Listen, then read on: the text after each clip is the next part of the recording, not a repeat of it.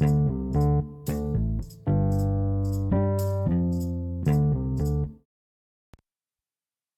代主婦の日常美術館。皆様、ご機嫌いかがですか？えっ、ー、と、今日は現代美術家の犬飼祭です。たまに主婦の吉岡祭がこれを喋っていると思うんですけど、ここ最近は昔の私がだいぶ戻ってきて、でも夕方5時半過ぎて次男が学童から帰って来る瞬間に終了。現代美術家の犬飼祭は終了して、主婦の吉岡祭に切り替えるという、あの、苦行をやっております。別にね、吉岡祭になることが苦しいわけじゃなくて、その、切り替えるっていう切り替えがかなり、ね、何かすごい、何？メンタルなのか、フィジカルになのか、負荷がかかるんですね。今日はやたらと流暢に喋っておりますが、今日一日以降、まあ、言語、言語？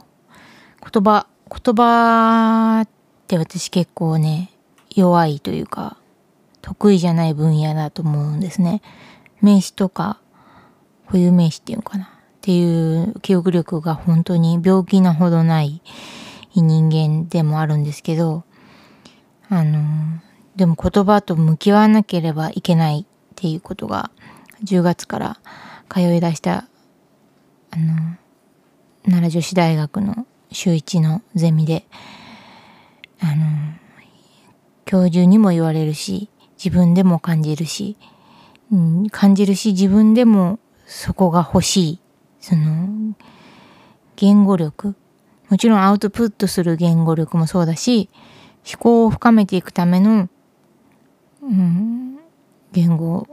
ボ、ボキャブラリーっていうのかな？ボキャブラリーっていうとアウトプットになってくるのかもしれないけど、ほらね。こういうことですよ。で、そう。で、うんと、嬉しいことに、1月に奈良で、あの、一個展覧会を、展覧会？うん、個展ですね。個展なんてしたことあったかな？あのー、が、の話をいただいていて、えっ、ー、と、まあ、ワークショップ付きの個展ということで、えっ、ー、と、1日ぐらいワークショップもすると思うんですけど、のお話をなんといただきました。今年ね、今年から私は、あの、主婦の比率をぐっと抑えて、抑えれないんだけど、抑えるぐらい現代美術家の比率を増やしていこうと、あの、頑張って、サバティカルタイムと称して、あの、本当に、のたうち回って一年間過ごしてきたわけですけど、今月も、えー、っと、いろいろ、あの、美術家としてというか、うん、一人でなんと旅に行きます。そうですね。これは独身ぶりかな。あの、何月 ?2 月かな。今年の2月に東京で、東京のオン Art Center Ongoing さんというギャラリーで、えっ、ー、と、花毛さんっていう3人の女性のアートユニットが花毛っていう名前の方々が展覧会をしているとこのトークイベント。パンが焼けるまであなたの育てるを聞くだったかな？にゲストで呼んでいただいたんですけど、まあ、それも本当に私、私の需要が出てきたのかっていうね、あの、やっぱ私は先を言ってた。こんなこと喋ってると本当にあの自意識過剰な頭おかしい人なのかなと思われるとまあ頭おかしいのかもしれないけど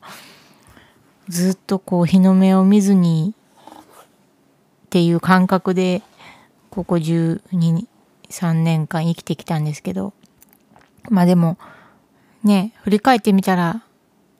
静岡県の浜松市に3回もアーティストとして呼ばれていたりとか自分でちゃんと記録して記録を分かりやすくつけていなかっただけで結構思ってたよりかはまあずっとこうまあ地下で活動している感じではあったのかな。まあでもずっと自分はアーティストなんだっていう気持ちはずっとあった。だからね、2年前まで住んでた大阪時代のママ友以上の友達みたいな人からは、今私がなんか、こう住んでる生駒市とかの広報誌で犬飼さえとして取り上げられたりとか、インターネット上で犬飼さえとして出てたり、私ももうずっとですけど、自分は犬飼さえだと思って生きてるんですけど、なんかその友達からしたら、犬飼さえだってあはははみたいなことを、あの、何かで言われたことがあって、なんかまあ、あ、そうかって、彼女にとったら私と出会った時私は吉岡さえだった。で、ずっと吉岡さえとしているのに、犬飼さえに変化したから笑ったのかわからないんですけど、そうかと思って。私は別に吉岡さえになった感覚っていうのは一度もないわけでもないけど、常に根底には犬飼さえがいて、その、なんだろう、付属品として吉岡さえがくっついてる感じなんですよね。何を喋ってるかっていうと、まあ何でもいいんですけど、あの、昨日かな、あの、一番下の長女4歳になりました。が、幼稚園、子供園ですけど、行くんですね。で、朝はだいたいね、長くて、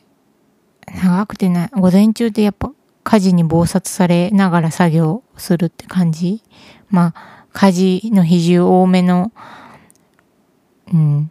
音でインプットみたいな感じの時間だったりすることが多いんですけど、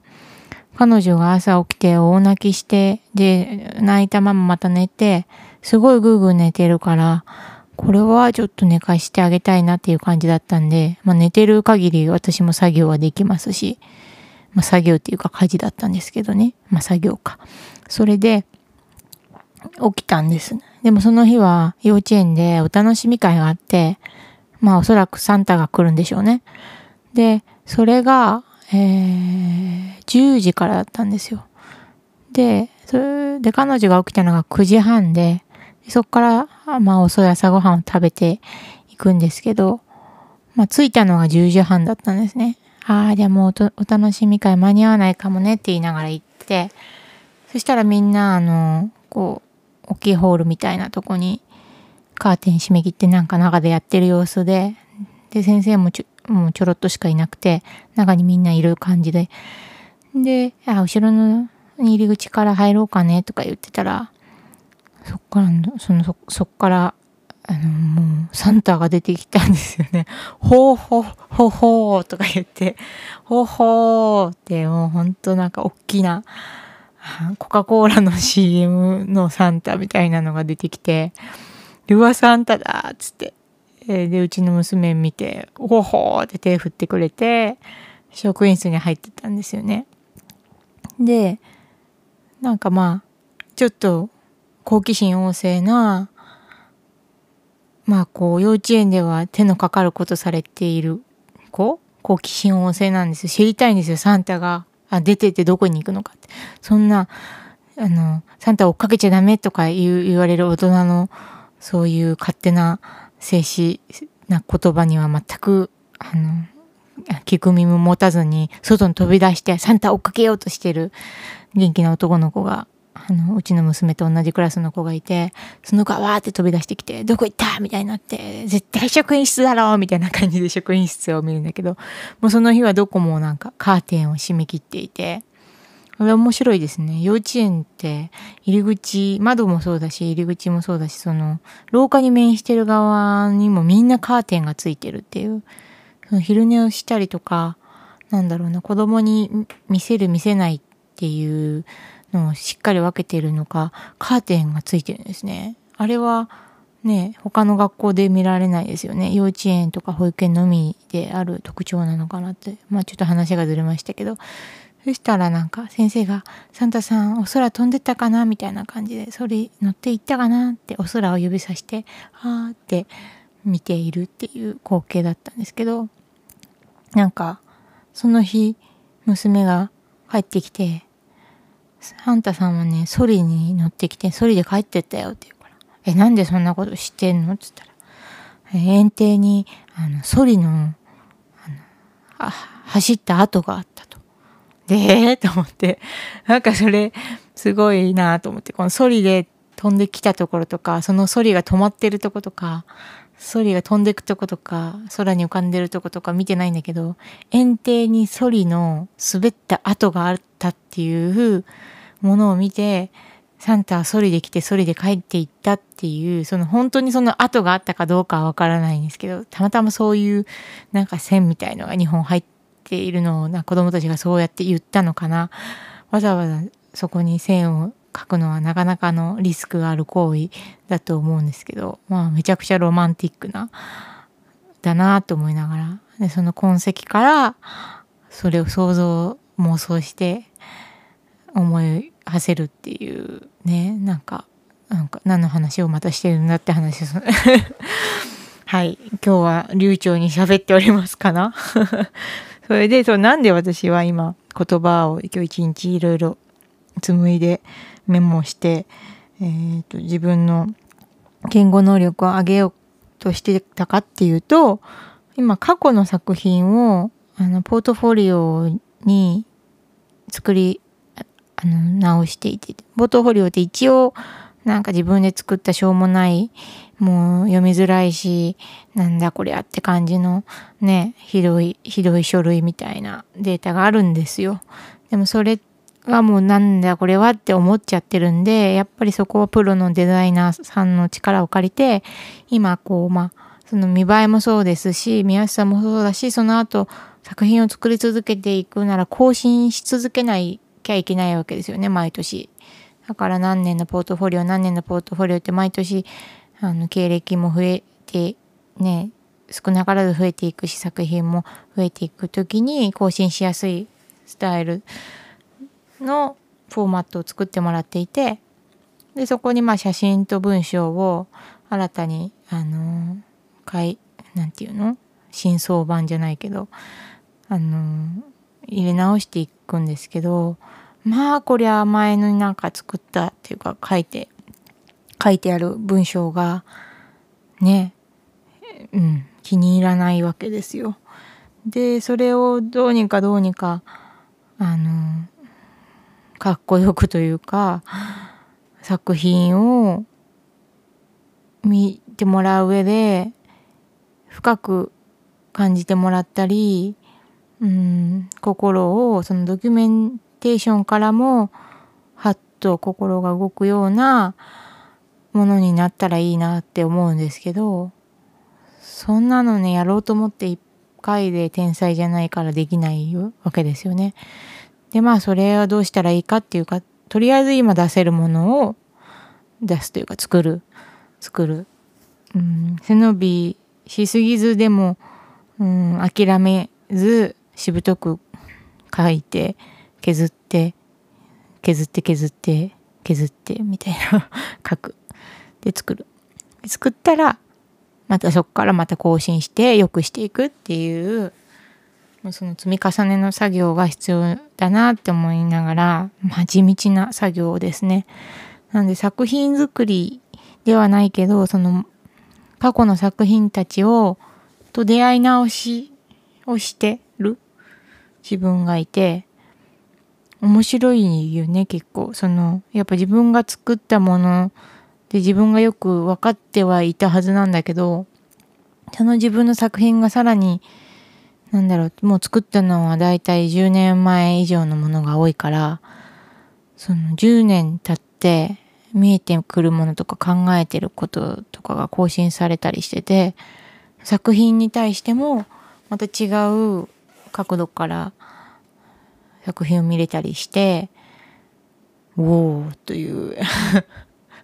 ってことはいい作品なんでしょうね。ね、最近ジブリの映画、あの、ジェンダーとフェミニズムを学び出したら、ちょっとかなり複雑な気持ちでしか見れなくなっちゃったんですけど、ジブリの映画もやっぱ小さい頃見てた時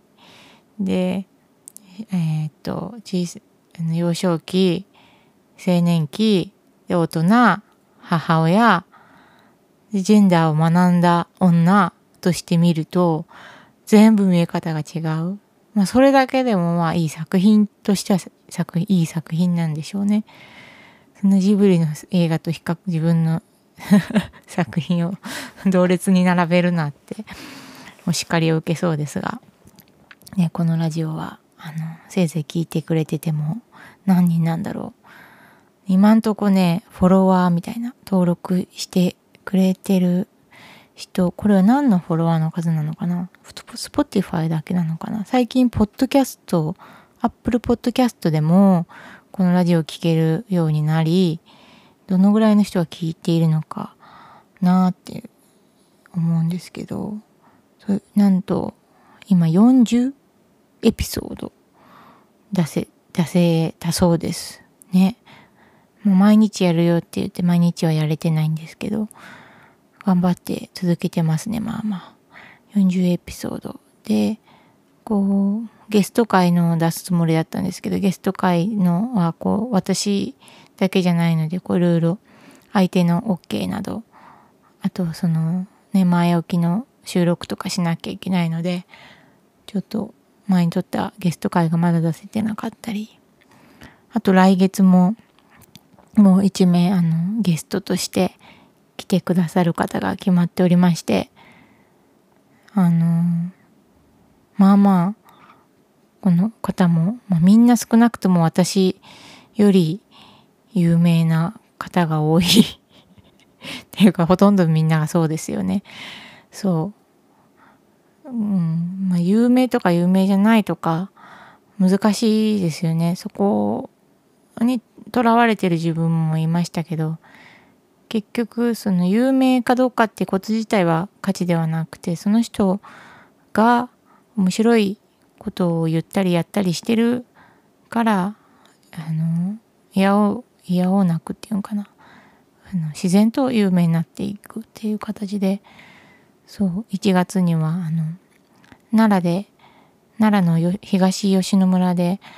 ルチャリブロというあの施設図書館え違う人文系施設図書館って言ってたかな？前にもラジオで喋ったかと思いますけど